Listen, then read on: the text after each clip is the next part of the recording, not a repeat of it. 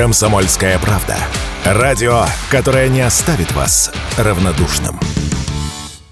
Ангарскому маньяку утвердили очередное обвинение. Это сделала прокуратура Иркутской области по уголовному делу в отношении 50-летнего Михаила Попкова. Он признался еще в трех убийствах. Известный по всей стране маньяк орудовал в Ангарске и Иркутске с 90 по 2010 годы. Сам Попков в то время работал в милиции. Все жертвы объединял средний рост от 155 до 170 сантиметров и склонность к полноте. Все, кроме одной жертвы, в момент убийства находились в среднем или сильном алкогольном опьянении. Все, кроме одной, подвергались изнасилованию. По словам самого ангарского маньяка, по прошествии лет ему трудно объяснить собственные мотивы, но ко всем жертвам он испытывал личную неприязнь. Об этом он рассказывал корреспондентам программы «Честный детектив».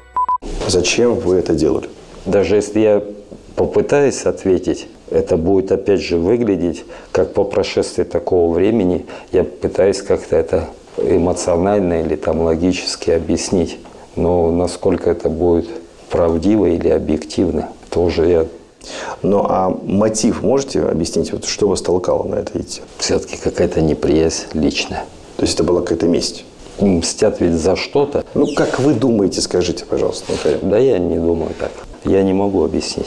Попков стал героем многих документальных фильмов и журналистских расследований. Эксперты сходятся во мнении, что маньяк мог считать, будто очищает наш мир от порочных женщин. В июне этого года начались съемки художественного сериала «Тень Чикатила», рассказывающего историю Михаила Попкова и являющийся спин-оффом сериала «Чикатило». В 2015 году ангарский маньяк получил первый пожизненный срок за 22 убийства и причинение телесных повреждений двум женщинам. В 2018 получил второе пожизненное, признавшись в остальных преступлениях. Жертвами становились в основном молодые женщины. Также Попков убил коллегу-милиционера. В январе этого года стало известно о том, что маньяк высказал желание отправиться в зону специальной военной операции. Однако, как рассказал радио «Комсомольская правда» адвокат Владимир Юрасов, вероятность того, что Попков когда-либо выйдет на свободу, практически равна нулю.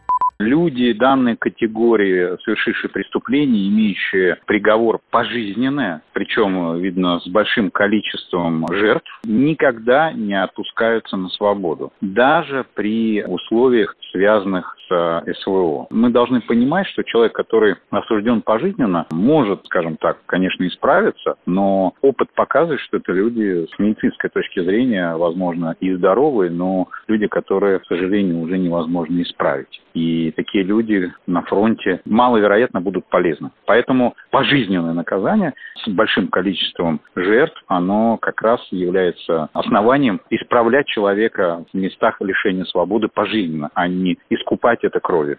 В январе этого года Попков, признанный виновным в убийстве более 80 человек в период с 90 по 2010 годы, признался в совершении новых преступлений. Таким образом, жертвами ангарского маньяка считаются 85 человек. Юрий Кораблев, Радио КП.